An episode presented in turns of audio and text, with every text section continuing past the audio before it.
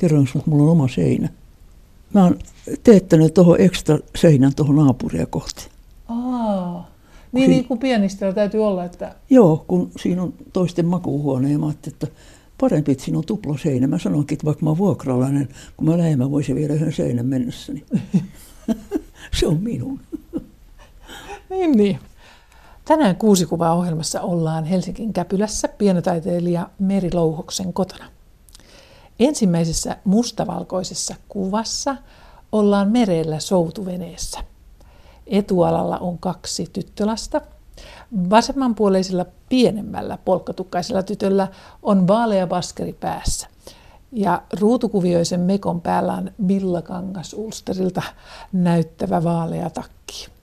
Ja hänen vieressään istuu pidempi tyttö, jolla on valkoinen lierihattu päässään. Ja ruutukuvioisen mekon päällä hänellä on tumma takki.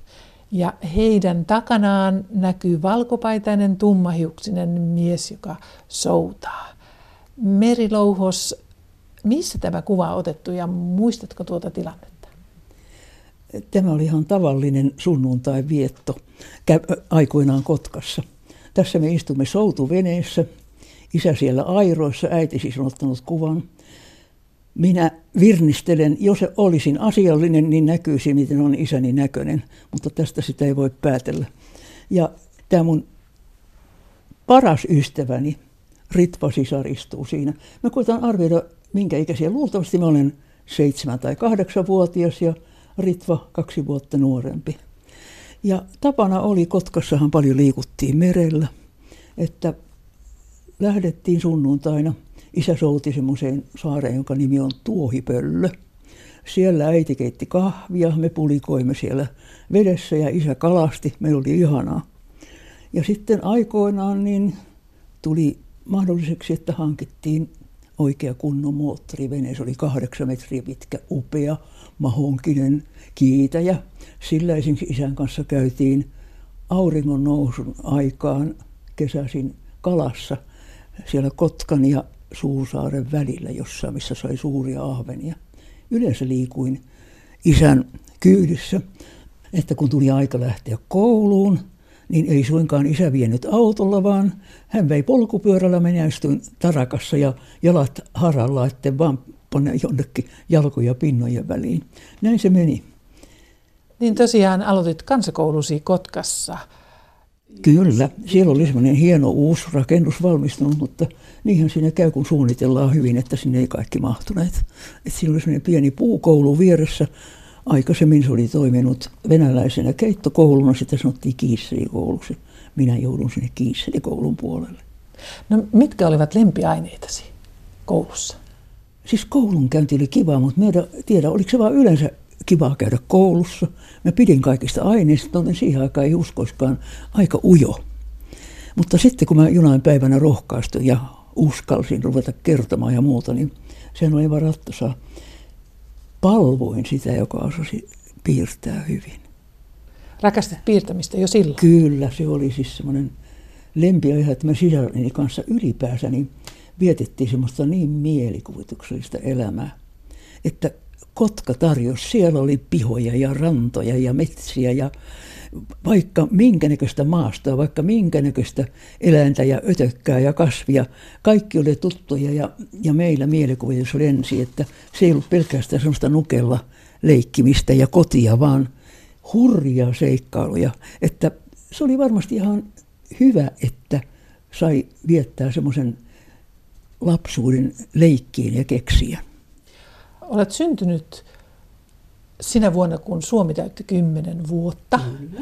Ja sitten äh, sitä mietin, että missä vaiheessa sitten aloitit musiikin opiskelun. Ihailit piirtämistä, mutta koska musiikki tuli elämään? No oikeastaan herätteet tulivat aikaisin. Isällä oli serkku, joka oli opiskellut klassista laulua. Hän oli lasten päiväkodin johtajatar. Ja me tietysti mielellämme menimme sinne visiittiin, koska saimme leikkiä niillä tavaroilla. Mutta mikä parasta, houkuttelimme tädin laulamaan. Hän säesti itseään pianolla ja se piano. Hän soitti sellaisia arpeggioita koko ajan ja se väristykset kävi, kun mä ajattelin, että kuinka se on ihana. Että ruvettiin tinkimään, että meille piano. Täti sanoi, että kahdella tuhannella saatte pianon siitä. Ja me aina sitten ostetaan se kahden tuuman piano, mutta milloin haluttiin koiraa ja milloin polkupyörää ja milloin mitäkin. Piano oli liian kallis, kunnes tämä on tyypillistä mun elämässäni.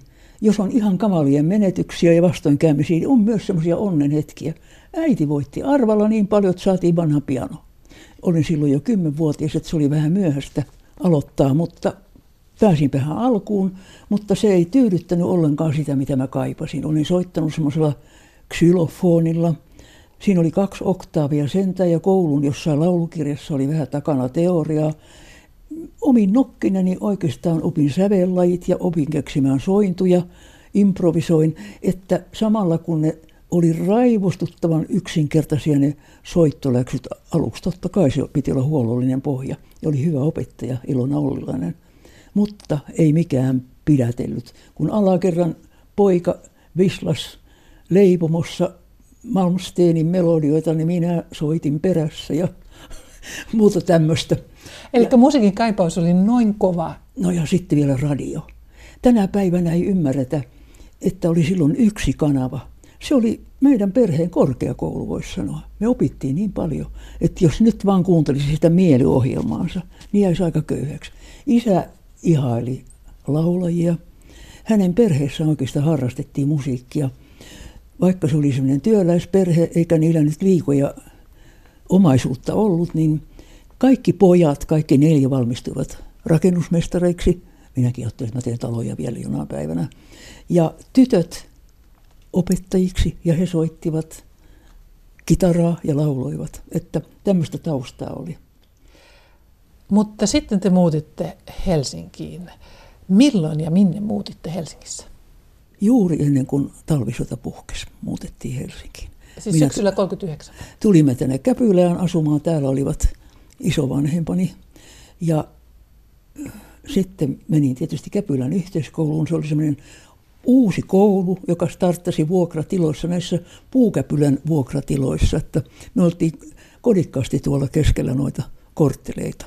Että kun talvisota alkoi, niin me istuimme laulutunnilla yhden puutalon kakkoskerroksessa, kun siitä huristi kone ohi ja hetken kuluttua tulee joku sanomaan, että hälytys. Ja tajuttiin, että nyt loppukin koulunkäynti tässä. Eli se koulunkäynti loppui siihen, kun Helsingin pommitukset no, alkoi? se keskeytettiin, sitten se välillä alkoi taas, välillä mentiin niin kuin sota-apakoon maalle, tultiin takaisin ja sittenhän se kuitenkin alkoi oikeasti. Silloin taas mentiin perässä, kun joku tiesi minne mennään, tästä vaan joku auto lähtee, niin sinne vaan. Että kun mä ajattelen tämän päivän pakolaisia, ne tulee pitkiä matkoja, ne ei osaa kieltä, ne ei tunne ketään. Tämä oli turvallinen oma maa ja semmoinen valtava auttamishalu. Silloin Suomi oli niin yhtenäinen kaikki tekivät kaikkensa. Niin, että, että kaikilla olisi Joo, että jonnekin maalle päästi johonkin torppaan. Niin kasvoit siellä Kotkassa, mutta mitä tiedät vanhempiesi sukujuurista ja löytyykö sieltä musikaalisuutta? Molemmat ovat kotoisin, kun mennään vähän sukupolvia taaksepäin tuolta Itä-Suomesta tai Karjalasta, Pohjois-Savosta, että siihen aikaan tultiin hakemaan työtä etelästä – että nämä olivat tämmöisiä työläisperheitä. Äidin sisaruksista oli kuollut jo kaksi. Yksi kuoli niin sanottuun Espanjan tautiin, että läheisiä olivat vain mummo ja eno, jotka olivat täällä. Ja äidin sisar avioitui ja muutti Viipuriin. Ja Viipurilla on sikäli musikaalinen merkitys, että ennen kuin tiesin pianonsoitosta mitään, siellä tädillä oli flyygeli ja minä opin Viipurissa soittamaan ukkonouhua. Ja minkä ikäinen olit? Muistatko? Se oli 36 tai 7. Niin vajaa kymmenvuotias. Niin, no kymmenvuotina vähän pianon sain sitten, kun tuli se arpajaisvoitto. Ja isä taas ei oikeastaan piitannut omakohtaisesta musiikin harrastuksesta. Hän ihaili Oiva Soinia ja Lea Pilttiä kaikkea laulua Vili Westeristä, mutta hän teki omia sanoja. Että hänellä oli esimerkiksi sellainen porilasten marssi, jota en ikinä unohda siinä oli tämmöiset isän sanat, että pojat, kankkalunkka vii ja viiallintta, viiallintta, pom, pom, pom. Se hyvä? Ihana, ihana. Kuusi kuvaa ohjelmassa tutustutaan tänään pienotaiteilija Meri Louhoksen elämään viiden olemassa olevan valokuvan avulla. Ja jos kuuntelin haluat nähdä nämä kuvat konkreettisesti, niin helpoiten löydät ne netistä kirjoittamalla osoitekenttään sanat kuusi kuvaa, lähetykset ja kuvat. Seuraavaksi on vuorossa toinen kuva. Ja toisessa kuvassa näkyy pienon ääressä istuva silmälasipäinen nuori nainen, joka vasemmalla kädellään tukee nuottiteleneessä nuottia ja oikealla ilmeisesti tapailee säveliä. Merilouhos, muistatko tuota kuvanottohetkeä? Kotona Väinölän kadulla. Ja tässä vaiheessa, kun katson nuottia, se on selvästi Schumannin sonaatti – hidasosa, niin olen jo Sibeliusakatemian oppilas, mutta sennähän oli pitkä tie. Ei minulla ollut aavistustakaan, että siitä tulee ammatti. Se oli unelma. Yhtä hyvin halusin säveltää ja sävelsikin aika omituisia juttuja, kun olin itse ottanut selvää teoriasta. Minulla oli esimerkiksi sellainen sävellys, jossa etumerkinnässä on yksi risti ja yksi B. Enhän tiennyt, että ei semmoista ole, se oli ilmeisesti D-molli. Mutta, ja sitten meillä oli leikeissä semmoinen ehdoton sankarihahmo, koira, joka istui niin tukevasti, että se oli aina kuningas, hallitsija, ruhtinas, mikä tahansa. Kaikki seikkailut olivat aivan tämän, ja minä olen siis hänelle säveltänyt tietysti juhlamarssi. Eli te olette Helsingissä asuitte silloin siihen aikaan, kun tuo kuva on otettu, ja minä vuonna pääsit Sibelius Akatemiaan? No Kotkassa oli siis Ilona Ollilainen, joka oli erinomainen opettaja. Sitten täällä minä perin semmoisen opettajan, joka kulki talosta taloon täällä Käpylässä. Se oli kätevää, mutta eihän sitä ymmärretty, että hän piti ne tunnit kyllä ja aina antoi uuden läksyn, kun oli jonkun verran katsottu entistä, mutta ei niin kuin varsinaista semmoista pianismia kasvatettu. Ei mulla ollut aavistustakaan, että menen joskus Sibelius Akatemia. Ja kuvitella, miten merkittävä voi olla esimerkiksi koulun musiikin opettaja. Toivo Elovaara sanoi, että miksi et pyri, miksi et pyri Sibelius Akatemia. Ja mä ajattelin, että mikä se nyt on. Hän näki kykysi. Ja hän ehdotti sitä. Emme ole ajatellut ollenkaan. Ja olisi tietysti pitänyt pyrkiä sinne, minne koululaiset menee. Mutta minähän menin sitten upeasti pyrkimään suoraan niin kuin ammattioppiin 16-vuotiaana. Ja ihmettelen, että pääsisin. Enhän mä mitään osannut. Tai soitin paljon, mutta ei mulla mitään käsitystä, että Bach soitetaan vähän eri lailla kuin sonaatti tai muuta. Että mulla oli hyvin helppo lukea nuotteja, mulla oli hyvä primavista. Ehkä mä olen sillä päässyt sisään. Mutta täytyy olla huono taso, että minä siinä joukossa livaadin. Siellä oli Ernst Linko, Ilmari Hannikainen, Martti Paavola, Rolf Berruut, ehkä Margaret Kilpinenkin. Tällaisia arvovaltaisia ihmisiä siellä kuuntelemassa. Voi, miten minä soitin, mutta pääsin. Niin se taisi olla keskellä ää, noita sotavuosia. Joo, no sittenhän tuli keskeytyksiä, tuli ne isot pommitukset, esimerkiksi pakko oli lähteä. Että sitten oli taas onnensa varassa tuolla, ties missä, että löysikö aina pianon ja muuta, että ei voi sanoa, että on yhtäjaksoisesti opiskellut. Mutta sitten kun tulin takaisin, sitten sain hyvän taiteellisen opettajan Rolf Berriltuutin, joka oli oikeastaan minulle vielä ihan liian hieno. Hän oli sellainen maailman mies ja taiteilija ja minä olin semmoinen ujo ja hämmentynyt koulutyttö, että se oli vähän tällä lailla epätasasta. Ja sitten myöhemmin, kun hän viipyi kauan ulkomailla, niin rehtori otti minut oppilaaksi. Kuka se oli silloin oli rehtorina? Ernst Linko, joka osasi kaiken ulkoa. Vaikka meni soittamaan konserttoa, niin hän jätti nuotit, säistysnuotitkin jonnekin lavan taakse. Hän osasi kaiken ulkoa. Hän piti semmoisia pianoiltoja esimerkiksi. Hän soitti Bachin Woltenbergitten yhdessä konsertissa – ja seuraavassa kakkososan ulkoa, kun tietää, miten jotkut kuukausia pähkäilet saa menemään tietyt fuukat. Ja sieltä sitten aikoinaan tuli suoritettua diplomi, pääsi vähitellen talon opettajaksi, tuntiopettajaksi, ja sitten tuli stipendejä, ja sitten minä läksin maailmalle.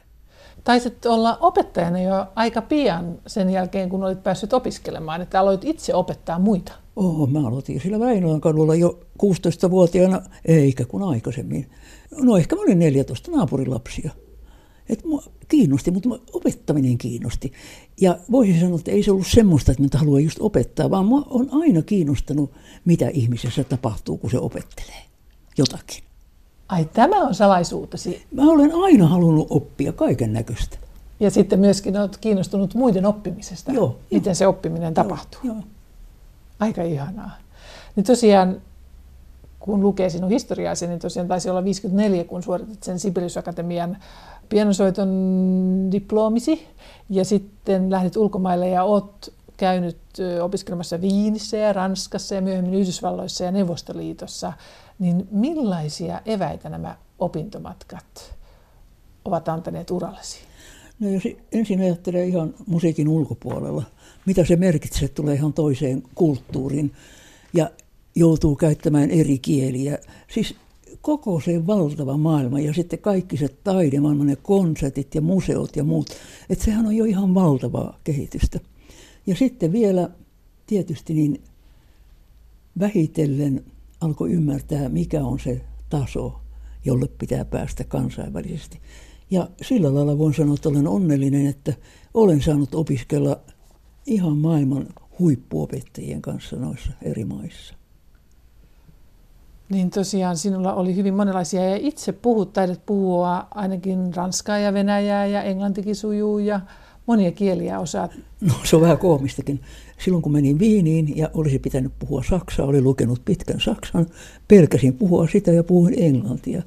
Että se oli minulle ja professorille vieraskieli, tuntui turvalliselta. Sen sijaan Venäjän kohdalla menin melkein nollapisteessä, en paljoakaan osannut. Siellä oli pakko osata, siellä ei kelvannut mikään muu. Ja siellä taas sitten tuli sinne rohkeus avata suunsa, vaikka ei osannut paljoakaan, niin siitä vaan. Ja sitä kielien kautta pääsit myöskin tutustumaan paikallisiin ihmisiin ihan toisella tavalla. Kyllä, mä olen aina halunnut sukeltaa sinne. Ja se, että jo asui alivuokralaisena jossain, niin olihan se nyt ihan, ihan eri valtava. Ja siis se vapaus. Kun välillä täällä kotona oli aina ne huolet, mistä se seuraava vuokra maksetaan ja mistä ne ja ne opinnot ja muuta, niin stipendin voimalla ohi välillä. Sitä oli ihan täyspäiväinen opiskelija. Ihanaa. Pianistina olet elämäsi varrella äänittänyt Ylelle. Siihen aikaan ei ollut klassisia levyjä niin paljon tehty eikä muutenkaan, mutta Ylelle äänitettiin klassista musiikkia ja ää, olet äänittänyt paljon aikamme säveltäjiä, tämän päivän taidemusiikkia. Millaista oli tehdä ää, yhteistyötä säveltäjien kanssa? No sehän on ihan ainutlaatuista, jos voi ihan tämmöisen säveltäjän tavata, eikä vaan nuotit. Että semmoinen hyvä esimerkki on esimerkiksi Usko Meriläinen. Ja mun täytyy sanoa, että yhtä hyvin voisi sanoa, että vaikka Usko Meriläinen oli opiskelukaveri, niin hän oli minulle opettaja. Hän avasi hyvin paljon tätä modernia musiikkia. Eino Juhani Rautavaara oli myöskin siihen aikaan opiskelija, mutta siis soitin paljon meriläisen musiikkia ja hän sitten yllytti, että tanssattiin ja muuta tämmöistä. Erittäin hyödyllistä. Oliko se jollakin tavalla erilaisempaa soittaa tätä tuoretta musiikkia kuin vanhoja klassisia kappaleita? No sikäli, että kyllähän aina kun tulee joku uusi tyyli vallalle, niin se on nimenomaan hylätään jotain, mitä oli sitä ennen. Ja pitää oppia vähitellen siis erottamaan, että on ihan toinen soundi, kun soitetaan barokkia, viiniläisklassista – on ihan eri edes, se soittaa romanttisesti. Ja sitten huomasi, että kauheita, kuinka monet soittavat Bachia, niin kuin se olisi jotain Schumannia, että ihan väärä ote. Ja sitten taas minkälainen sointi on jossain ranskalaisessa. Ei siellä varmasti olisi täällä kotona keksinytkään, kun pääsi oikein kuulemaan. Että tällä lailla niin aukesi paljon. Oman soolopianistin uran lisäksi olet toiminut tosiaan pianopedagogina, siihen menemme kohta, mutta myös säestänä ja toimit naisvoimistelujoukkueiden, kuten Raija Riikkala-ryhmän säestänä aina Yhdysvalloissa asti. Ja myös kansallisteatterin lavalla naisvoimistelupäivän juhlissa olet säästänyt useampana vuotena, niin miten löysit pienellä säästämällä yhteyden näihin tanssillisiin liikkeisiin ja rytmiin? No oikeastaan olen itse liikkunut paljon, että tiedän miltä tuntuu, kun teen jonkun noston tai venytyksen tai hypyn. Mutta sehän on vaan näin, että jos on joku tämmöinen näytös, niin saattaa olla, että sehän on ihan valmis musiikki, se vaan pitää soittaa hyvin. Tai sitten tietysti tein omaakin musiikkia. Ja aika mainiota muuten, kun oli näitä Tanssitaiteiliiton näytöksiä, niin Puolainen Karpikoulu edusti tietysti tämmöistä vapaata tanssia. Ja oli jyrkkä ero, mikä oli klassista ballettia ja mikä oli, mikä oli ihan tuomittavaa, modernia. Nythän pitää tanssia osata kaikkea. Mutta säästäjä siellä poukkoili ihan onnellisesti tämän kaiken keskellä. Ja huvittavaa, että kerran soitin samassa näytöksessä kuin Tom of Finland. Opiskeli Sibeliusakatemiassa, soitti pianoa. Esiintymme pianisteina samassa Niin olette kummakin. Joo. Merilouhus, kolmas kuvasi liittyy elämääsi pienapedagogina. Ja tässä mustavalkoisessa kuvassa olet Helsingissä Sibeliusakatemian läheisyydessä puistossa neljän nuoren miehen ympäröivänä. Ja teillä on nurmikolla narsisseja edessänne ja vaatteista päätellen niin ollaan 1970-luvulla. Keiden kanssa Merilouhus olet tässä kuvassa? Ensinnäkin sanoisin, että tämä paikka on aika mainio ennen kuin eduskunnan lisärakennus tuli tähän tontille. Vahtimestari, mä huusin akatemian vahtimestari paikalle, tässä on kameralta kuva, mentiin tuonne kukkapenkkiin istumaan, eikö se ole kiva? No tässä kuvassa, jos mä aloitan sitten tuolta vasemmalta, siinä on Antti Hotti, hurmaava nuori mies, joka nykyään on Helsingin konservatorion ykkös pianosoiton opettaja. Hän tuli Jyväskylästä, olisiko hän ollut semmoinen 11-vuotias poika, ja oikeastaan olin kuullut häntä siellä kilpailussa ja pidin hänet, ajattelin koko ajan, että voi, että tuota poika olisi kiva opettaa. Ja sitten soittaa yhtäkkiä hänen äitinsä, että he ovat muuttaneet tänne lähelle Helsinkiä, tietäisinkö opettajana. No minä tiesin, joo. Antti, sitten seuraavana hymyilee siinä.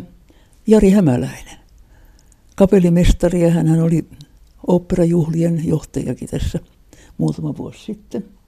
Ja hän on nykyään, hänen paikkansa on Saksassa – Seuraavana on sitten Markus Lehtinen, joka koulupoika säveltäjänä tuli pedagogiikkaoppilaakseni ja on nykyään akatemiassa, siis operakoulutuksen professori.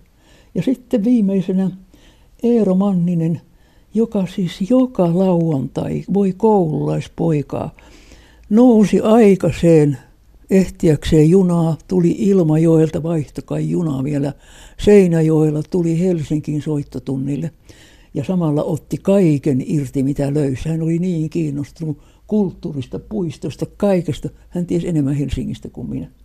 Ja näitä kaikkia yhdistää se, että minua on aina kiinnostanut opettaa kaiken ikäisiä. Että minulla on hyvin paljon semmoisia, jotka ovat alkaneet ihan, ihan leikki-ikäisenä. Esimerkiksi voisi sanoa, että Joonas Pohjonen oli kolme ja puoli vuotias, kun hän tuli mun luokseni. Jalat ei varmaan ylettänyt. No ei mihinkään. Mutta se oli ihmeellistä. Siis sitä voi aina ihmetellä, miten näitä lahjoja ihminen saa. Joonas kolme ja puoli vuotta tunsi kaikki sävellajit, kaikki soinnut. Hän oli rakentanut mielessään jo hyvin ihmeellisen nuottiviivastonkin ja hänellä oli sellainen henkiolento, taruolento, kissa Henkkinen, joka sitten sävelsi kaiken näköistä, mitä hän sitten esitti myöhemmin. Hän on tietysti Joonas Pohjoisen nimellä säveltänyt. Ja hänen veljensä Juho Pohjanen tuli perässä. Tuli Marko Mustonen neljävuotiaana ja muuta. Laura Mikkola neljävuotiaana. Että sieltä ne on kasvaneet nämäkin semmoisista koulupojista. Sitten on tullut aika jättää pedagogiikkaluokka, pyrkiä nuorisokoulutukseen. Ne on sinne päässeet ja sieltä sitten pyrkiä varsinaisesti akatemiaan ja loppujen lopuksi suorittaa, mitä on suoritettu. Kaikki on sitten menneet ammattiin. Että jos rupesi pistämään Suomen karttaan nuppineuloja, että missä näitä on näitä entisiä oppilaita, niin olisi kyllä aika paljon niitä tuolla kartalla. Niin, sinulla on tosiaan aloittanut hyvin, hyvin pieninä ja nuorina äh, oppilaita ja, ja hieman vanhempanakin, niin, niin mitä asiaa pidät tärkeimpänä, että mitä heidän on tärkeintä oppia ensin? Tietysti se opettaja on tärkeä, mutta opettaja on kuitenkin jonkunlainen tienviitta. Pitää aina lähteä siitä, että kaikki se, mitä sitten kehittyy, on siinä ihmisessä. Että se täytyy saada oikealla tavalla esiin. Että tuo esimerkiksi tuo lukemisen opettaminen on aika rankkaa ja haastavaa. Että toisille se luontuu, toisille se on hyvin raskasta kenties jonain päivänä se laukeaa, ei osaa selittää miksi. Että en ole koskaan esimerkiksi niin ajatellut, kuka menestyy ja kenet ottaisin, vaan minua on aina kiinnostanut se, just se, miten ihminen oppii. Että kuka tahansa on tervetullut. Yhtä hyvin semmoinen, joka oppii hitaasti, joka ei tähtää mihinkään ammattiin, niin se on kuitenkin jännää nähdä siis, mitä, mitä tapahtuu siinä ajatu, ajatuksessa ja millä lailla se fyysisesti löytyisi. Et tärkeintä on sitten, vaikka ei ajattelisi mitään kouluja ja metodeja, että tulee siis se, mitä se säveltäjä on kirjoittanut. Mä aina sanon, että se on, kun mä katson nuotteja, niin se on sähköpostia suoraan säveltäjältä. Että se pitää vaan toteuttaa. Että pitää vaan sitten kehittää ne keinot, ymmärtää se ajatus ja, oppia sitten tuomaan se ulos. Niin miten olet saanut nämä sadat oppilaat innostumaan sitten nuoteista? Musikaalis on yksi asia ja sitten pianon ääreen menemään, mutta, mutta sitten tuo musiikillisen kirjakielen oppiminen. Toisaalta niin se itse musiikki, kun valitaan oikea materiaali, niin se itse musiikki siinä kantaa, siitä innostutaan. Ja kerran tehtiin semmoista TV-ohjelmaa, jossa meni vahingossa se, mitä siteerasin, niin se pantiin väärinpäin. Siinä sanottiin, että kun tykkää, niin oppii ja niin edelleen. Ja se on päinvastoin. Kun oppii, niin tykkää, ja kun tykkää, niin oppii. Et ensin pitää jostain asiasta saada kiinni, jossain onnistua. Siinä pitää olla opettajan ovella. Ja se onnistuminen on se, mikä auttaa eteenpäin. Tänään ollaan Helsingin Käpylässä Merilouhuksen kotona ja ollaan neljännessä kuvassa. Ja muistutan vielä tässä kohtaa, että jos kuuntelijat haluat nähdä nuo kuvat niin konkreettisesti, niin helpoiten löydät ne kirjoittamalla osoitekenttään sanat kuusi kuvaa, lähetykset ja kuvat. Neljännessä kuvassa ollaan suuren huvilan edessä ja siinä on todella iso joukko ihmisiä. Kuvasta voi tunnistaa aika monta politiikan ja kulttuurin vaikuttajaa tietyltä vuosikymmeneltä ja ilmeisesti ammattikuvaaja on ollut asialla, koska tuo on niin kompakti tuo kuva ja kaikki ovat mahtuneet ja kaikkien kasvot lähestulkoon nä- näkyvät. Niin Merilouhos, missä olemme tässä kuvassa ja keiden kanssa sinä olet? Tämä kuva on otettu Visavuoressa. Tässä on se vanha rakennus, siinä on sitten vieressä se varsinainen atelier, museorakennus ja sitten rinnettä alas siellä on niin sanottu alatalo, jossa asui karisuomalainen perheineen. Ja sitten myöhemmin rakennettiin tähän rinteeseen vielä niin sanottu Karin paviljonki, missä on hänen töitään esillä. Mutta tämä ei ole suinkaan nyt Karin äh, koolle kutsuma, vaikka tässä on paljon hänen mallejaan, vaan Valkeakosken kaupunki on kutsunut tämmöisen vaikuttajajoukon joskus loppukesällä – luokseen ja se vierailu alkoi täältä Visavuoresta. Et näkyy, että meillä on tämmöisiä lämpimiä vaatteita mukana, koska oli edessä sitten sen ison järven ylittäminen vesitse ja sitten siellä oli myöhemmin sitten rapuillalliset aika mainiot. Et kyllähän tästä tietysti voisi luetella.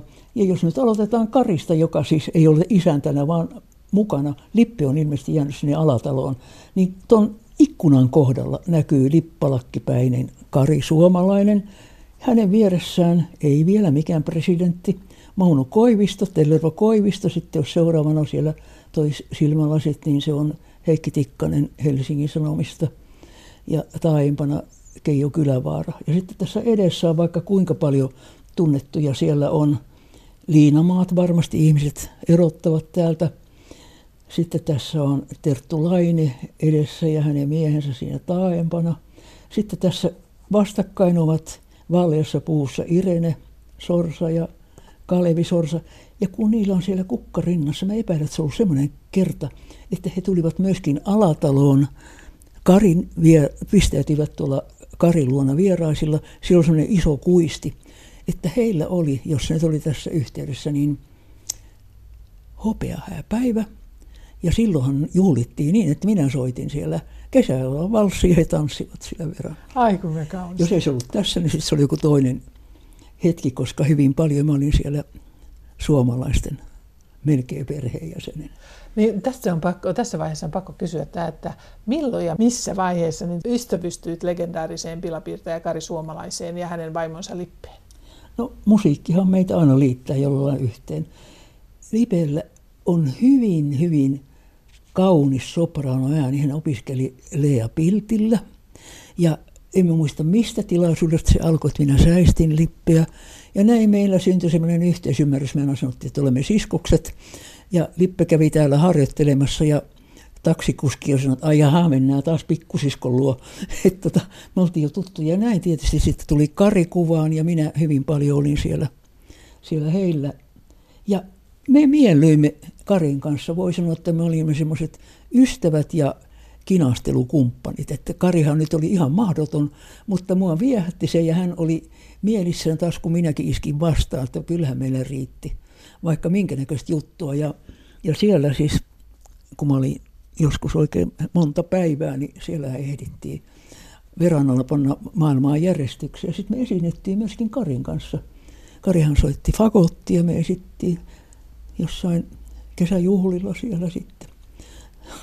Ja pidettiin joku kirkkokonsertti, jossa taas Lippe lauloi, minä soitin urhuja, voi kauheita. Ja se, joka hoiti nämä rekisteeraukset, nämä kaikki tapit, oli tietysti Kari, joka siis sanili loppujen meidän dynamiikan kokonaan. Piirsi oikein kamalan kuvan vieraskirjaan pappilassa ja kirjoitti siihen, että kyllähän sitä soittaja laulaa, mutta painakaa näppylöitä. Otti kunnian itselleen. No tässä kuvassa sitten on, tässä on myöskin Karin sukua, esimerkiksi toi yksi vaalea pukunen mun takana, niin 15, niin se on tämä joogaaja. Kuuluisa sellainen. Mielik, Mielikki Ivalohan siinä on tietenkin. Ja Tant Iisa siellä on. Ja tällä lailla varmasti löytyy paljonkin tuttuja. Mutta todellakin niin näitä Karin mallejahan oli paljon. Voi sanoa, että ylitse kaikkien puolueen rajojemme oli niin kuin erikseen tämmöinen joukko Karin mallit. Ja kyllä Kari minutkin sitten ikuisti aika vaikuttavasti. Tuleepa mieleen, kun katson tätä Mauno Koiviston kuvaa, että rapuillallisille illallissa niin pidettiin arpajaiset, että ketkä ovat kenenkin daameja sitten. Ja minä sain päävoiton, minä olin Koiviston daamina siellä. Hän opetti minut syömään rapua ja opetti, miten venäjäksi sanotaan naa ja muuta. Se oli kauhean hauskaa, että näin meistä tuli tuttavia. Mitä Louhos ystävät sinulle ovat merkinneet? Ystäväthän tietysti ovat hyvin paljon ammattiin liittyviä. Yhtä hyvin voisi sanoa, mitä juhlat on. Et siis juhlapuvut ovat esiintymispukuja, eli työvaatteita esiintyvillä ihmisillä. Et niitä on varmasti enemmän kuin näitä arkivaatteita. Ja ensinnäkin nämä säestettävät voi hyvänen aika. Kuinka hienoihin juhliin, jopa siis korkealla valtakunnan tasolla sitä joutui sitten Veikko Tyrväinen tietysti oli itseoikeutetusti laulamassa Kekkoselle ja Padgornille ja vaikka missä. Taru Valjakka hyvin paljon. Ja sinä säästit? Joo, minä säästin näitä konsertteja ja keikkoja. Siihen aikaan oli tapana pyytää kaiken näköisiin juhliin just oopperalauluja esiintyä. Ja Heikki Keinonen, Kai Erstet, Martti Miettinen, Matti Lehtinen. Kun mä rupean näitä luettelemaan, niin tietysti unohdan jotain tärkeitä, mutta siis tämmöisessä joukossa mulla oli ilo esiintyä ja ne oli tämmöisiä hyviä ystäviä. Mutta sitten on erikseen vielä ne, jotka ovat ihan ammatin ulkopuolella. Mä en tiedä, mihin mä vedän sitten rajan, mitä ne ystävät on, sillä semmoisia ihan läheisiä on vaan muutama, semmoisia luotto. Kaikkein rakkain on ollut sisareni ja hänen aikainen poismenonsa on yksi niitä kauheita iskuja joutu, joutu kohtaamaan. Et mä olen paljon lailla niin saanut hyvää, mutta hyvin paljon menettänyt ja nimenomaan surru tämmöisten läheisten menettämistä. Oikeastaan sitten voisi sanoa ihan kaiken tästä ystävyydestä vielä, että vaikka viihdyn ja olen seurallinen, niin oikeastaan mun on pakko olla yksin. Et se ei ole mitenkään kauhistuttavaa. Mä luulen, että mä hajuaisin jollen saa olla välillä yksin ja rauhassa ja ajatella asioita. Että olen itseni paras opettaja ja terapeutti yhtä hyvin. Meri Louhuksen kuvia katsellessa, niin ollaan viidennessä kuvassa ja siinä olet ilmeisesti studiossa. Viidennessä kuvassa olet studiossa ja vastapäätä sinua istuu mies ja teillä on mikrofoni välissänne ja kummallakin on jonkinlainen häkkyrä päässä. Edessäni teillä on papereita ja kirja sekä lankapuhelin. Meri Louhos, kenen kanssa olet tässä kuvassa ja mitä ohjelmaa te teette? Ensinkin paikka, se on vanha radiotalo, niin sanottu Fabbari Fabianin kadulla. Tai osittainhan se tapahtui se kaikki myöskin Uninen kadun puolella. Tässä on rakastettu radioääni Sauvu Puhtila, joka oli ensimmäisenä juontajana vetämässä ohjelmaa Sävelon vapaa. Sehän on Aino Pätiälän idea, ja onneksi hän oli niin vahva ihminen, että hän sai sen läpi. Ajatella, miten elinvoimainen idea yhä vaan tämä Yli 40 vuotta. Joo. Ja samoin olin siinä mukana siis ainakin 30, ellei 35 vuotta. Ihan niin kuin vaki. Siinä vaihtui aina nämä, eniten oli Sauvo Puhtila mukana ja oli Ilkka Kuusto. Niitä oli hyvin paljon sitten näitä, kenen kanssa tehtiin töitä. Ja se oli ihmeellistä, mikä yhteys siinä oli yleisöön. Että se oli semmoinen muoto, mikä siis sopi radioon. Ja näitä musiikkitoiveitahan oli, siis sehän oli se muoto aikoinaan semmoinen, että niillä oli myöskin tämmöisiä tietokilpailukysymyksiä. Jotkut jännittivät, jotkut odottivat, saavatko ne palkaksi levyn. Ja Aino Pätiälä niitä teki varmasti tuhansia. Ja meillä oli niin semmoinen asiantuntijoille sopivaa ja semmoisille, jotka ei harrasta ja ehkä ihan tämän päivän jotain. Että piti äkkiä vaan päätellä siitä äänestä – että mistä minusta ottaa sen valmiin vastauksen tai sen kysymyksen. Ja, ja sitten oli jännittävää, että miten siinä käy. Että kerrankin yksi nainen sanoi, että tehkää niin vaikea kysymys, ettei ole häpeä, kun ei osaa vastata. Ja kerran taas, niin voi hyvänen aika. Yksi mies pyysi, hän pyysi Titanikin hymniä. Ja mä sanoin, että mitä on tapahtunut. Avioliitto kesti kaksi viikkoa ja maksu kolme tuhatta markkaa, sanoi mies. Hän hautasi avioliittonsa. Oh, ja Titanikin halusi kuulla. Joo. Ja sitten nämä kysymykset oli semmoisia, että joskus oli ihan hellyttäviä vastauksia. Yksi, joka on jäänyt mieleen, oli kun kysyin, että mikä on sellainen opera, jossa on kaikki tummaihoisia ja vaan yksi valkoihoinen pääosan esittäjä. Mies siellä mietti ja sanoi, että Pessi ja Illuusia. Se oli kysymyksessä Poogi ja Bess, mutta aika hyvä. Eikö ole? On, on. Joo, on, on. että ne oli jollain lailla hirveän herttasiakin ne. Ja sitten minulle tuli aina kotiin soittaja, että nyt meillä on tämmöinen vedonlyönti täältä. Sanokaa nyt, onko niin tai näin. Minusta tuli semmoinen Suomen kansan tietoisena kirja ja hirmuisen paljon ihmiset otti yhteyttä.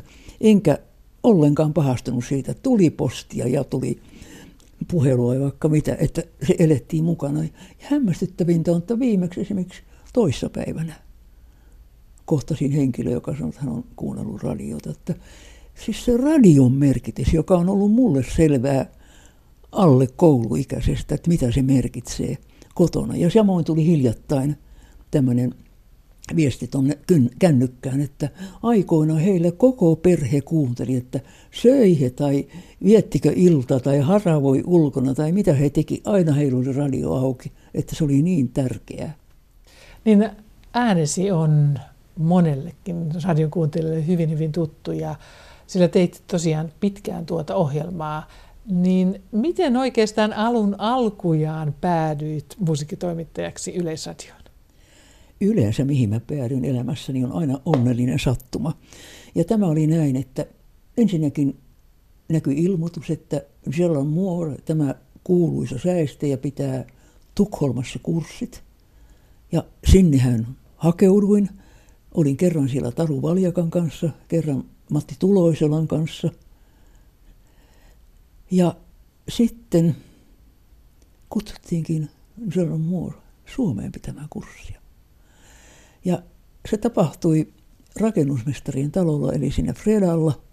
Ja tarvittiin tulkki, enkä minä ajatellut minkä verran osaan englantia. Enhän minä ole mikään tulkki, mutta mä tietysti tunsin sen asian. Ja minä menin innossani, kun olin kuitenkin kahdella kurssilla.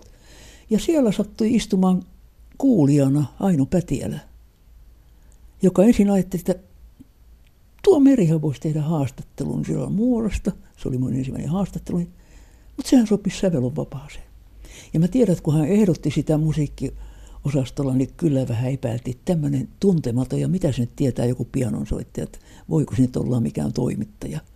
Mistä sitä arvasit? Se tuli mulle niin rakas työ, että ihan se oli varmasti toiseksi tärkein työ, mitä tein. Niin tosiaan haastattelit monia monia säveltäjiä ja muita musiikintekijöitä radiotoimittajana, niin millainen on mieleenpainuvin haastattelusi ollut? Hirveitten seikkailujen jälkeen sain haastattelun Ileksiltä ja oikeastaan mä ihan melkein munasin sen. Se piti tehdä uudelleen, se epäonnistui kauheeta.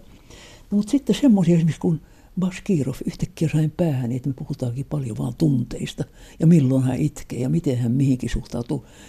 Jotkut olivat sitä mieltä, että pitäisi puhua sävellyksistä ja soitosta ja ammatista, mutta siitä tuli mun mielestäni hirmuisen vaikuttava juttu. Ja tämmöisiä. Yhtä hyvin Paavo Värilund, josta ei saa mitään irti. Sattui olemaan erittäin kiva, kun hän kertoi jostain matkasta jossain tuolla Lähi-idässä ja miten hän osti ison melonin ja toisen lentokoneeseen ja se siellä vieri käytävää päästä päähän, kun lentokone kääntyi. Ja kaikenlaista semmoista hauskaa huumoria, mitä ei arvannutkaan. Että ylipäänsä nämä ihmiset oli tärkeitä. Meri Louhus, sinulla on ollut monta työtä ja monta haastetta ja solistiuraa ja pedagogina toiminut ja radiotoimittajana, niin miten olet äh, selvinnyt tästä moninaisuudesta arjessasi?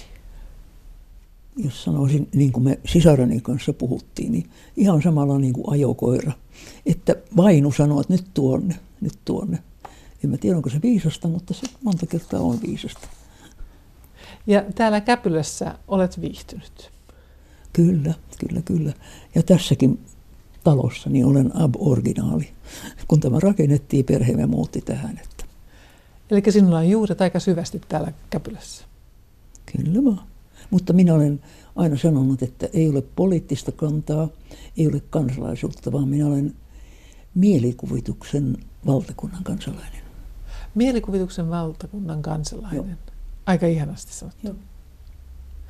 No sitten me voimme mennä tuohon kuudenteen kuvaan, sillä se on kuva, jota ei ole vielä otettu tai se on jäänyt ottamatta.